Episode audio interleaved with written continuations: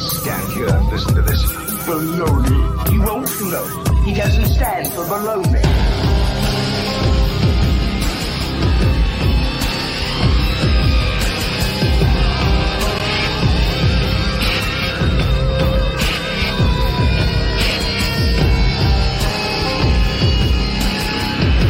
Sounds like a lot of supernatural baloney to me. Supernatural. Perhaps. Baloney. Perhaps not. Hello, my little darklings. You're in for quite a treat tonight. This is a really interesting episode, and we are setting the Wayback Machines all the way to the year 2006, my first foray into the paranormal radio realm. Launching that year was a bit tenuous, trying to come up with guests it would be amazing. And at the end of 2005, I had been invited to Penn State University to be a special guest of Grant and Jason from TAPS from the TV show Ghost Hunters. So I was in attendance and had a chance to meet so many fantastic people, people that helped launch my radio career. Jason Hawes and Grant Wilson, my hosts for the weekend. I also got a chance to meet the godfather of paranormal himself, John Zaffis, and the queen of the nighttime world, Rosemary Ellen Guiley, who we've sadly lost. And at the end of the conference, I got a chance to meet Lorraine Warren. And it was truly a privilege. I had never met Lorraine before, and I was invited up on stage to say hello after the show, and she greeted me with open arms and a large hug and a beautiful smile and wel- welcomed me. So, months later, when I had begun broadcasting, I nervously reached out and I called the number. And Lorraine Warren answered. And I told her who I was, and she said she remembered me. And I asked her if she would be willing to come on my show and talk about her life and career. And she granted it. It was a one hour episode back then, truly a one hour episode. And uh, this is the original interview, uh, minus all the original commercials and bumpers and ads. But this is the original interview in its entirety and gives you a unique and interesting perspective into the world of Ed and Lorraine Warren. This goes down as one of my first really happy moments as a radio show host because the line of questioning that I chose to begin with made her happy.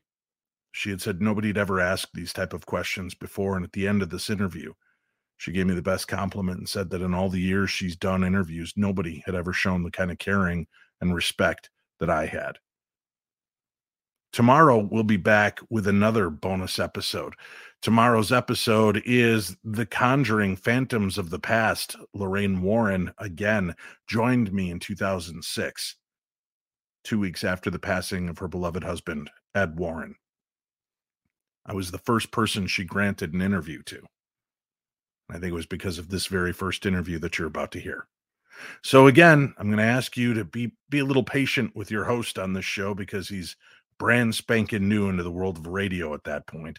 It had been a 20 year hiatus since the last time I'd cracked open a microphone and let my personality shine. So I'm a little tentative and you can hear a little nervous as I talk to one of the true legends in the field. And I hope that you enjoy this episode as much as I enjoyed bringing it to you. Ladies and gentlemen, this is The Conjuring, the Warrens' first real case with Lorraine Warren. Guest coming on to the show. This is somebody that anybody that's involved in the paranormal or research has probably read one of their books, has seen a movie based on one of their stories, or so on. We've got with us uh, psychic researcher, paranormal investigator Lorraine Warren. Good evening, Lorraine. Thank you very much for joining us. Good evening, David. It's nice to be with you. I appreciate you t- spending the time with us this evening to uh, talk about your cases. And, you know, most people, and we'll, we'll, mention this real quickly up front just to get it out there, and then we'll talk about the other stuff that we've got. Most people are going to be familiar with you from the Amityville horror case. Yes, well, our career went farther back than the Amityville horror, but um, the Amityville horror is probably the most publicized haunting uh, in the world because it didn't matter what countries that we were in, everybody knew about Amityville. You know, it, it's like the movie The Exorcist, which of course was based on a true case history that my husband had the true files of, the actual files, I should put it that way. On the real Exorcist case? Yes. Well, I didn't know that you were involved in that in, in a sense as well. Oh, yes. You know, these are all cases that are brought to the public's attention, but remember, the cases of that nature are happening all the time. hmm They're just not brought into the public focus, you know. And when, as you, your opening stated about people not escaping it, one of the ways to best escape is to not get involved with occult practices. Together, you guys were, have been investigating the paranormal and doing psychic research for, you know, quite a few years before the Amityville horror. Could we start at the beginning here? You and Ed um, met, realized that you both had an interest. Wow. Nobody ever does that, David. That's nice. We met, um, I have never dated anybody but my husband. I met my husband when I was 16 years old. I was attending a private Catholic girls' school. I was home for the summer.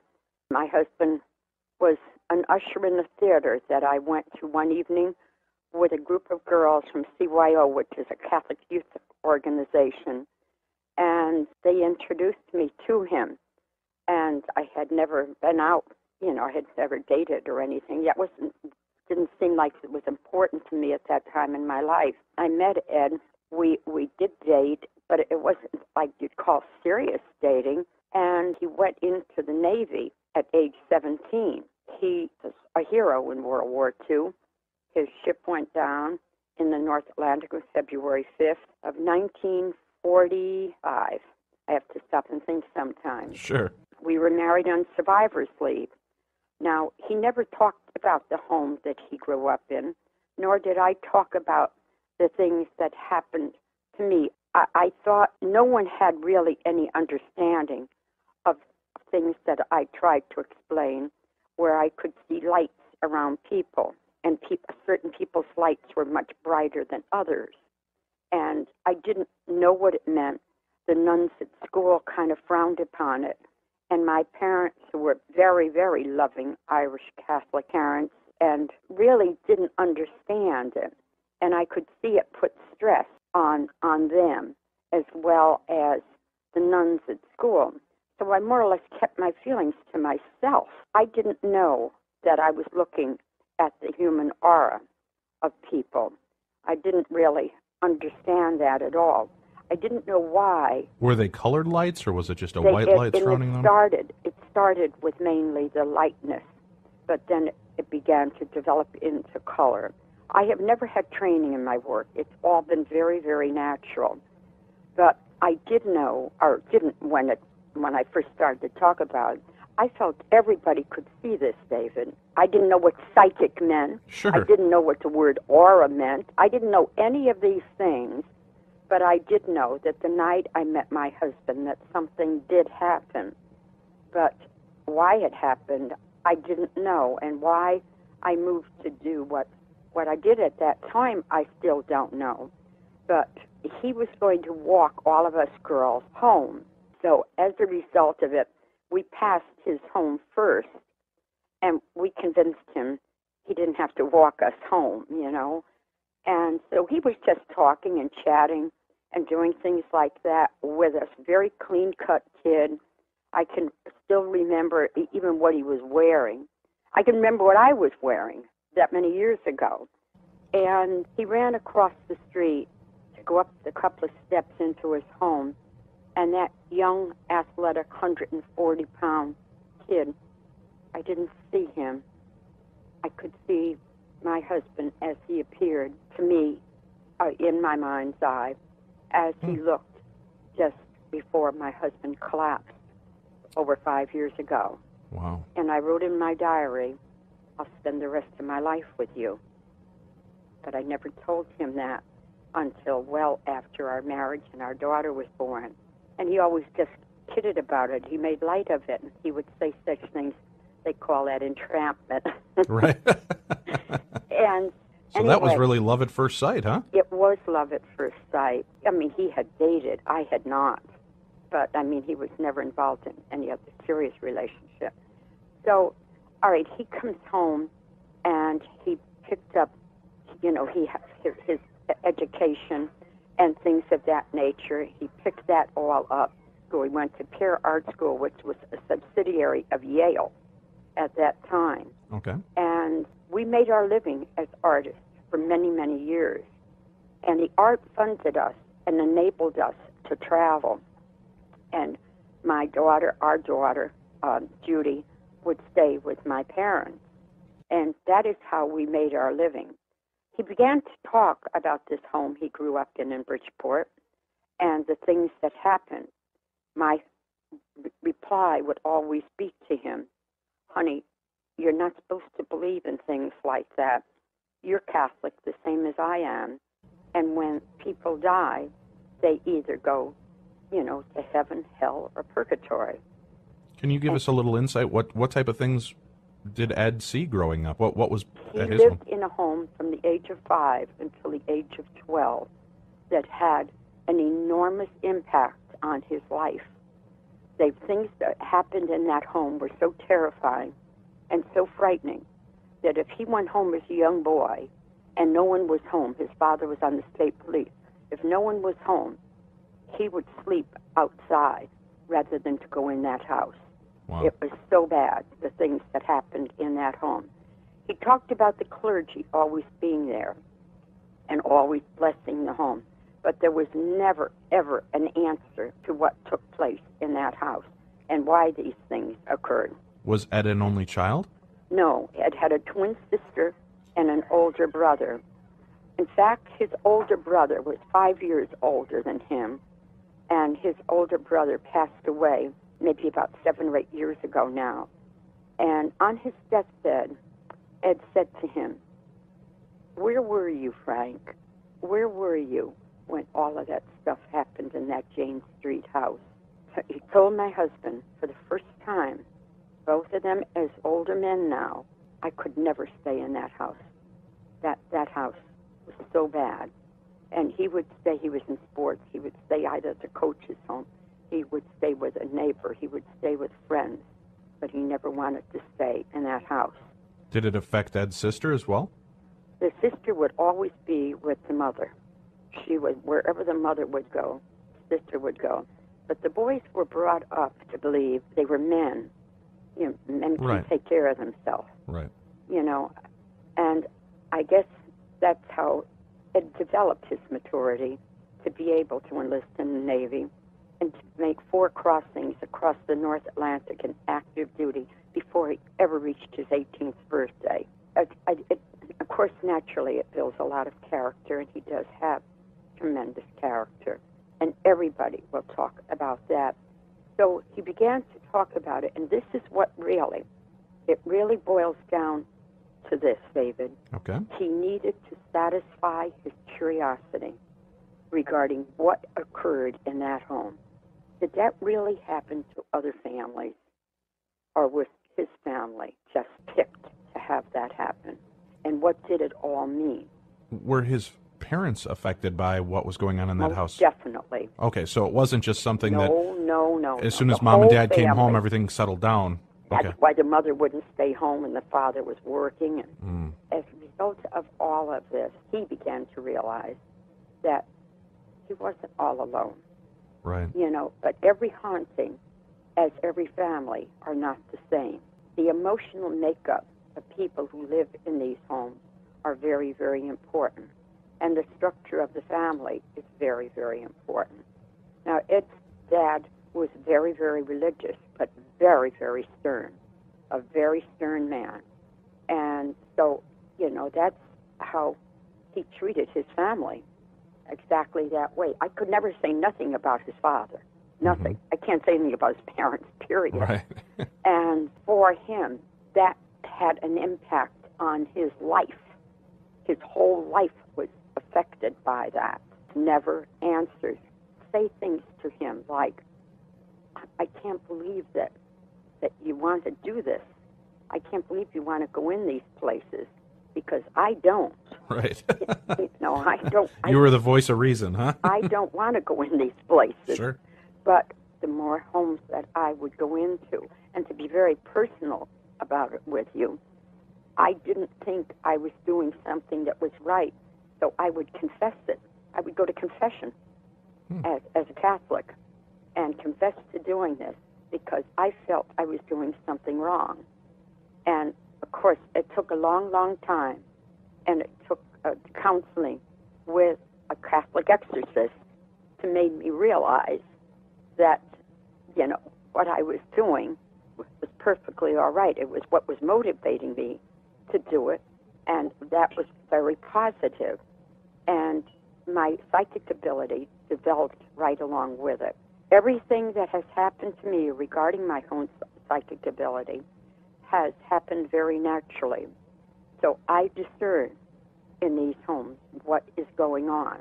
I discern for cases like the possession cases. I discern for the police where murders and things of that nature are concerned.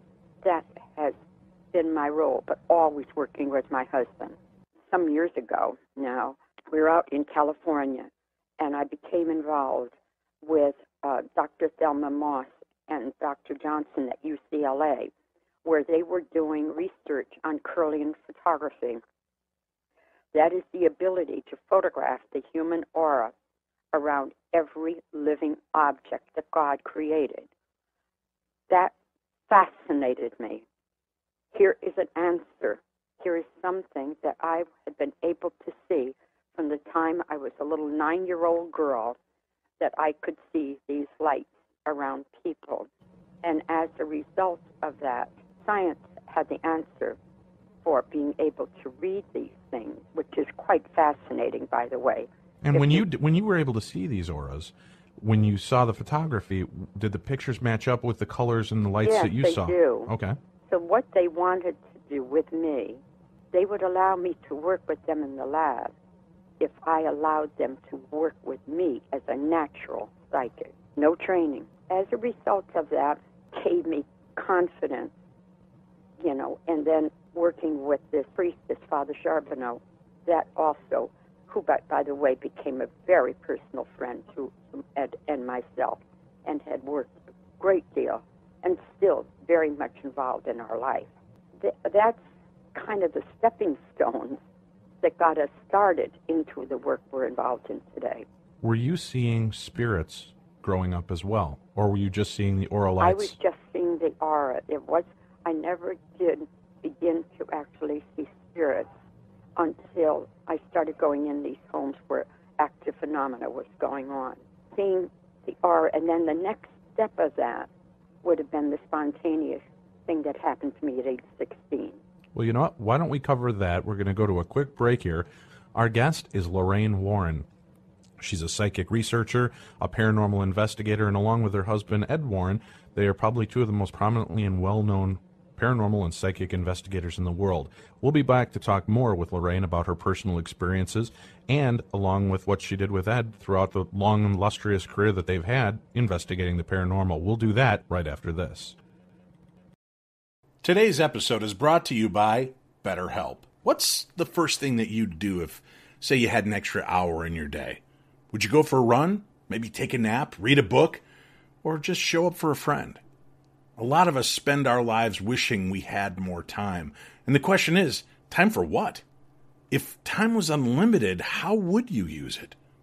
The best way to squeeze that special thing into your schedule is to know what's important to you and make it a priority. Therapy can help you find what matters to you so you can do more of it. If you're like me, you think, I can get through a lot. And we can. We're a resilient species. However, there are times that we need to reach out that hand and get a little help from somewhere else. That's what I did with BetterHelp. When I reached that limit and I realized things were getting a little bit out of control, instead of taking it out on my family or taking it out on myself, I just decided to reach out and get the help that I deserve. So if you're thinking of starting therapy, give BetterHelp a try.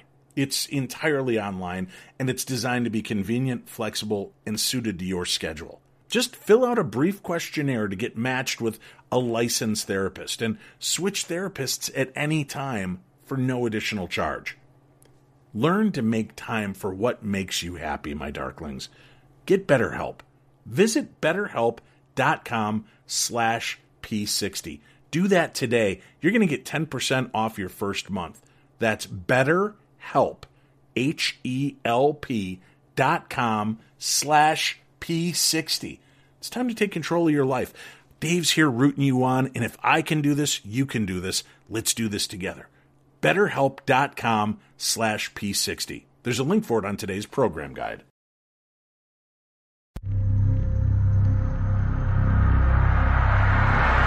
Haunted Magazine is a publication dedicated to all things paranormal and spooky. Each issue features articles, interviews, and stories about ghosts, hauntings, and other unexplained phenomena. The magazine also covers topics such as cryptozoology, UFOs, and other aspects of the supernatural. Expect to find in depth investigations of haunted locations, first hand accounts of ghostly encounters, and reports of paranormal events and attractions. The magazine also includes features on the latest ghost hunting technology and techniques, as well as tips for those looking to search the supernatural on their own. Issue 37, The Frights of Spring, will be in stores from March 6. So remember, don't be normal. Be paranormal, and order your copy today. Summer is almost here, and it's time to find that new home. Start making that dream a reality. If you want to purchase a new home, but you're just not sure where to start, your first step is knowing your buying power. Well, how can you do that? Very simply. Contact my wife, Winnie Schrader. She's a loan officer, NMLS number 2322331. You can contact her at 763 203 9641. So if you're looking to buy a home or your first haunted house, make that call 763 203 9641. Winnie Schrader's with you every step of the way. Contact her today. Our guest this evening is Lorraine Warren. Lorraine and Ed Warren have been paranormal investigators and uh, psychic researchers for decades and have covered some of the most amazing cases in the world. And right now we're going back in time. We're trying to find out a little bit about Lorraine and Ed when they started this. And as we heard in the first segment, we were talking about uh, her meeting Ed and, and Ed's fascination with the paranormal and her abilities to see the uh, aura around people and being able to test it against actual photography that could do the same thing. So just before we went to break, you said that there was something that really kind of kicked it into gear for you to let you know that you're in the right path. Why don't we continue there, Lorraine? Well, I, I guess once uh, once I realized regarding the aura, that that kind of opened my eyes to the fact, not the important aspect of the fact that science was able to prove something of that nature, but the fact that that must have meant that there were many people that were also seeing that. Otherwise, why would that research being done in the area of exactly of Kirlian photography? And now, in all these years, there is a man in Moscow, and he's an attorney, and he is involved with a Russian Orthodox Church over there, in in helping them, and involved in exorcisms and all. And I've been helping him with these cases and helping him to better understand and teaching him things that are, are helpful to him somehow the the subject that you just interviewed me regarding uh, myself and, and the Kirlian photography, and he pronounced it a, a little different with his Russian dialect, said about his dad. His dad was one of the inventors of that. Oh, wow. And I think, you know, what a small, small world. And especially when you get into the paranormal, it seems everybody Yes. is connected now. Exactly. You yes, you do in one way or the other. Our faith is something that's very, very important to Ed and I. well, it would have to be with what the, what you guys have been up against. You have to have some serious faith, I would guess, to uh, go up against demons and and uh, Mm-hmm. evil entities and things like that. You do, exactly. And my husband, of course, chose to study the area of religious demonology. And as a layperson, there were very, very few. I know you can go on the internet today and see many of them referring to themselves as re- they are not. I don't know why they, whether they seem to like the title or think it gives them importance or what. But Ed put tremendous amount of energy and time and not just understanding our own faith, but understanding other religions and uh, interviewing and talking to clergy and studying both the New Testament and the Old Testament. And we've worked with rabbis, we've worked with Buddhist monks in the mountains of Japan. We worked a great deal with the Anglican Church in, in the United Kingdom for 27 years. So it isn't just we stay steadfast to our Catholic faith, but we work with all of these religious clergy. And we will always make a point of saying we would kneel for a rabbi, we would kneel for a Buddhist monk, we would kneel for any of them just as we would for a Catholic priest.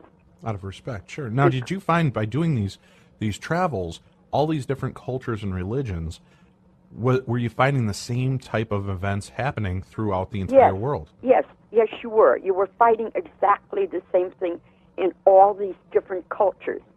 So, because of that, their rights might be different. Say the Buddhist monks, Mm-hmm. to have the honor of going into these monasteries, myself as a woman, Mm-hmm. to go into these monasteries and work with them, to do it with the Catholic clergy, where your the cloistered clergy are concerned in the Catholic faith, and me as a woman to go in. Wow, you you don't really know Oh, what, sure. what that is like. Now, you've seen spirits, you, you've seen physical manifestations of spirits. Do they have auras as well?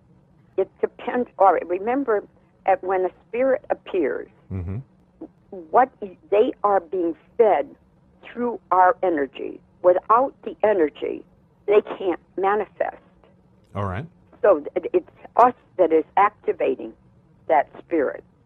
We're doing that, or the energy of the room, or the energy of other people, or the energy of nature is, is what is activating the spirit. That's why you see it today uh, in so many photographs these ghost globules, Mhm. you know, all these. And if you study this, if you watch the progression of them, what will happen, David, is they begin to form all into this big, huge veil, which is a ghost veil. And you can see it. We have evidence of it where it touches down like onto the ground and then goes up into the atmosphere. That is what the spirit is drawing from in mm-hmm. order to be able to manifest. In order to be able to show themselves, say, on film, when you take a photograph of a ghost or any spirit, when you are able to get that in, in a photograph, you are not photographing a ghost. You are not. They are implanting their image onto your film. That is what is taking place at that time. Okay. So, do you see the auras then around Yes. them, or if the aura I see around the spirit most likely just be an extension of my aura? So let's say something is going to manifest. It's going to be attracted by your aura, Okay. not as a man or a woman or as a young child. It's going to be attracted by your aura. Like attracts like. And that is why people going out and taking these photographs of ghosts always shoot three or four times in one location Right. to give it the opportunity, you know, to manifest. So, in other words, David, you and I could be out there. It's only going to be attracted to one of us, not to all of us. And we may not see it with the physical eye, or we may. Well, that was another question I had here. Now, I was wondering, you know, there are so many cases where, where only one person in the group can see a spirit. Exactly. This spirit is able to tap into my energy flow so it can make itself almost like a little movie. It's showing itself to me. Exactly. Okay, Yes. so it's- it's or, tapping or into my- else you're you're that psychically sensitive.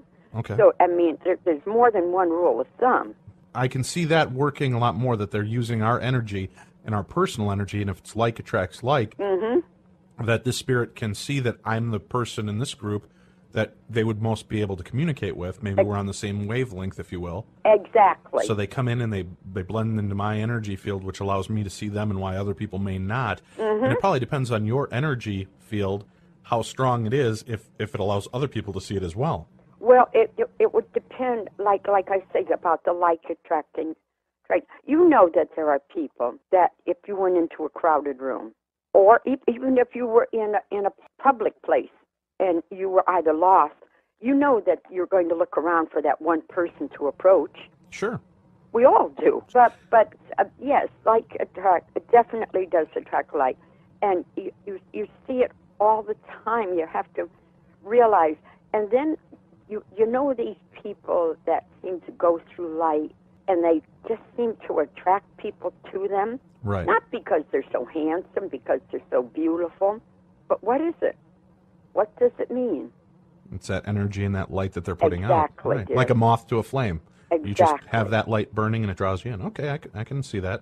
Yeah. Now let me ask you. Now you you two, Ed and, and yourself, have discussed your your pasts and your abilities and his want to go out and help people so that they're not going through what he went Oh, through. not at first. It wasn't help. oh, okay. Oh, we didn't know. We didn't know what to do to help Sure. him. Okay. Uh, no. It was just to investigate. It was just to satisfy his curiosity.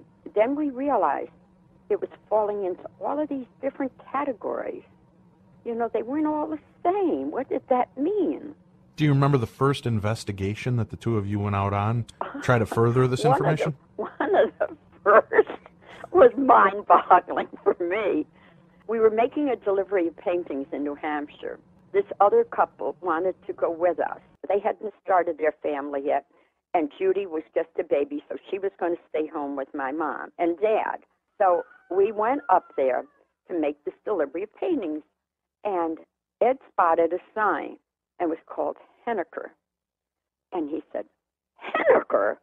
And he made this big deal out of it. He said, I read about this haunting that takes place uh, in this town of Henniker. And his buddy, who had been a childhood buddy of Ed's, and said to him, There must be a million Hennikers all over the place. He turned a curve in the road, and there was a sign. David, it is still there today. Okay. This is the only Henniker on earth. and so, uh, so anyway, we went to New England College, which was in its infancy then. You know, everybody there, the students were about the same age, or maybe just a little younger than than Ed and I, and Jerry and Yolanda. We went up and asked them if they knew anything about this ocean-born Mary house. Oh yes. So they told us how to get there, and this was a very, very unique kind of a haunting. Uh, and this woman's spirit continued to haunt this house. You want to see a spooky looking house.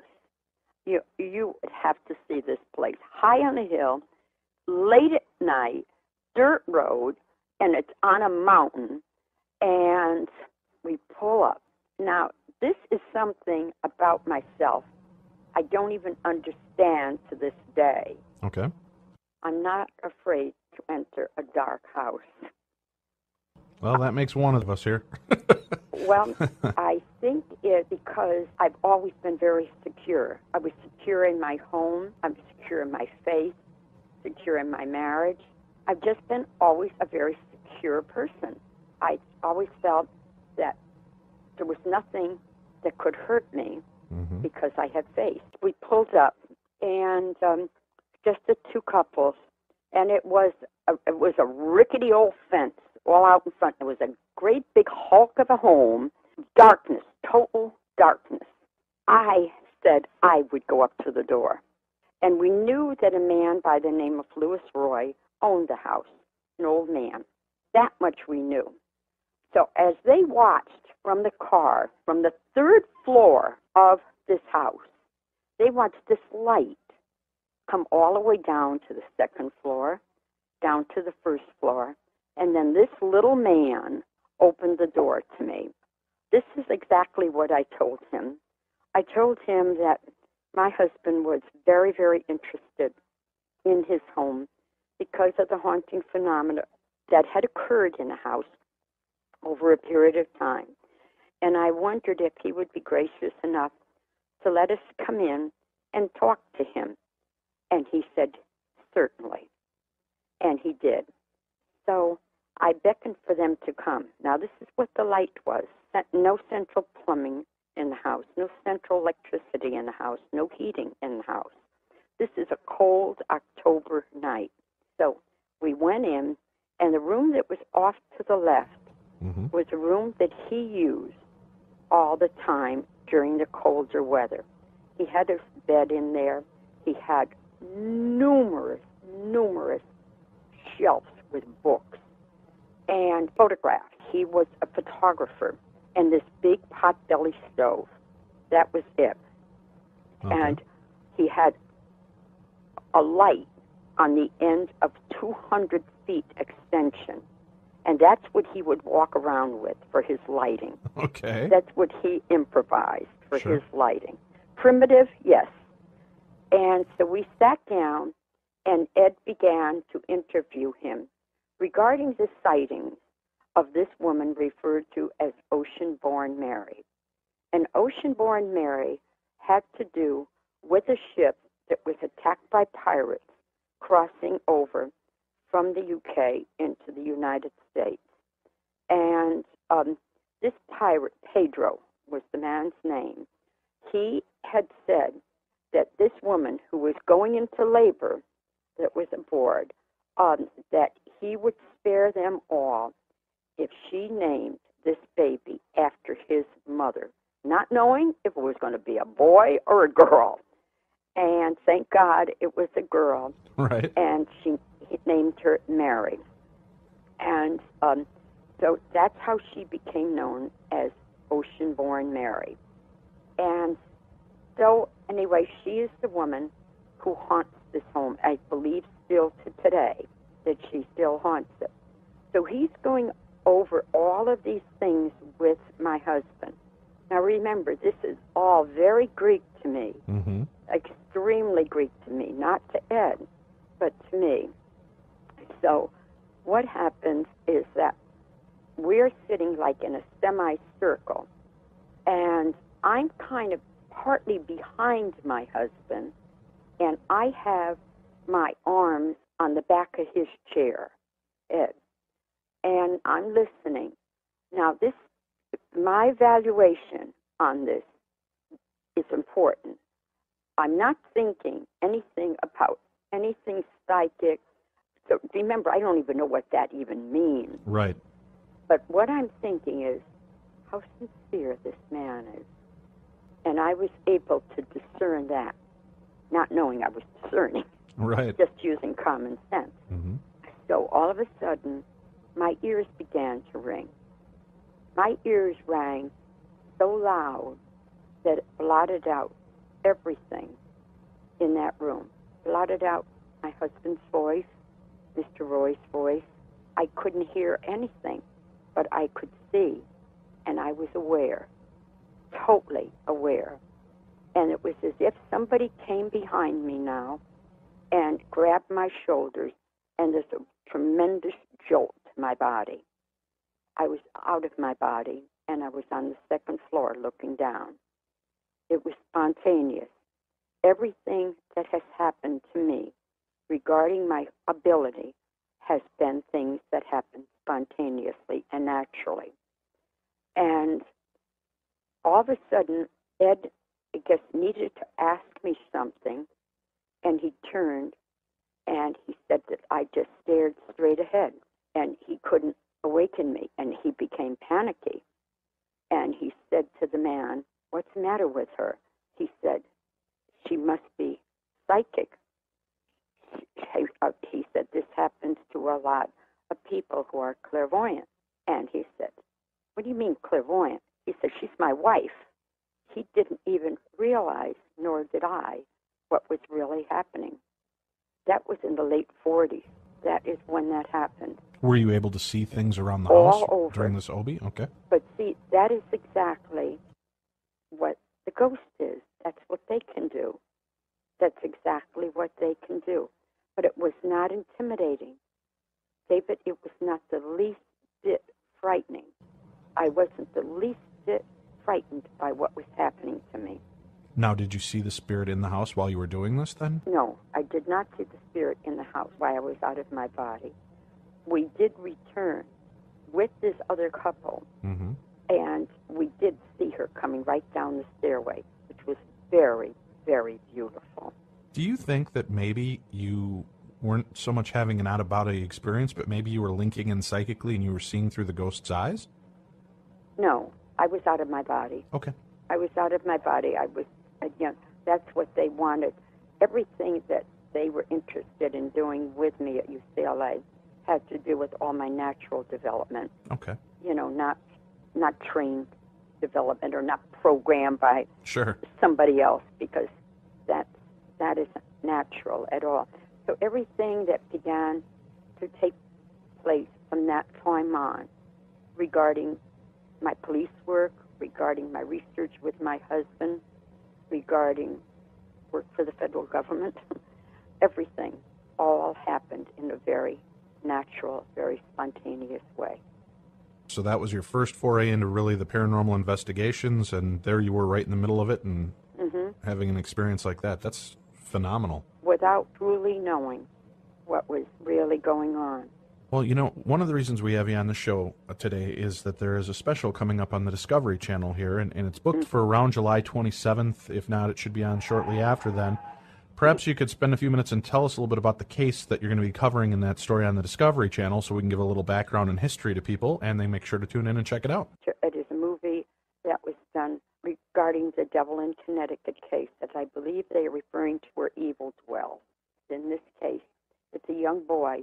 He was 11, 12 years old at the time that we were brought in by the Catholic Church regarding the possession of this child and the outward manifestations that would occur in the home and to him as a child. Doors were opened through occult practices. He turned out to be the most vulnerable in this home. And as a result of it, there were many exorcisms performed over him. There were six Roman Catholic priests, four of them uh, schooled and ordained in Rome, that worked along with us on the case. And that has to do with this movie. And the title of the book, which will be out in print at, supposedly at the end of this month, and it'll go on our website, will is The Devil in Connecticut. It'll come out in print again. Amazon.com brings back books on demand. And The Demonologist, which was the extraordinary career of Ed and Lorraine Warren, and now The Devil in Connecticut are two books that are on our website, which is um, warrens.net. Www.warrens.net. and that's W A R R E N S dot net. Well, Lorraine, I can't thank you enough for being a part of our show this evening. And that wraps up our first interview with Lorraine Warren from 2006. If you were listening at the end, just before she began talking about this new special that was about to air, The Devil in Connecticut, we caught a live EVP. I'm going to take that clip of that EVP and I'll post it on my social media tomorrow uh, so that you can hear it again. And if you'd like to share it, feel free to do so.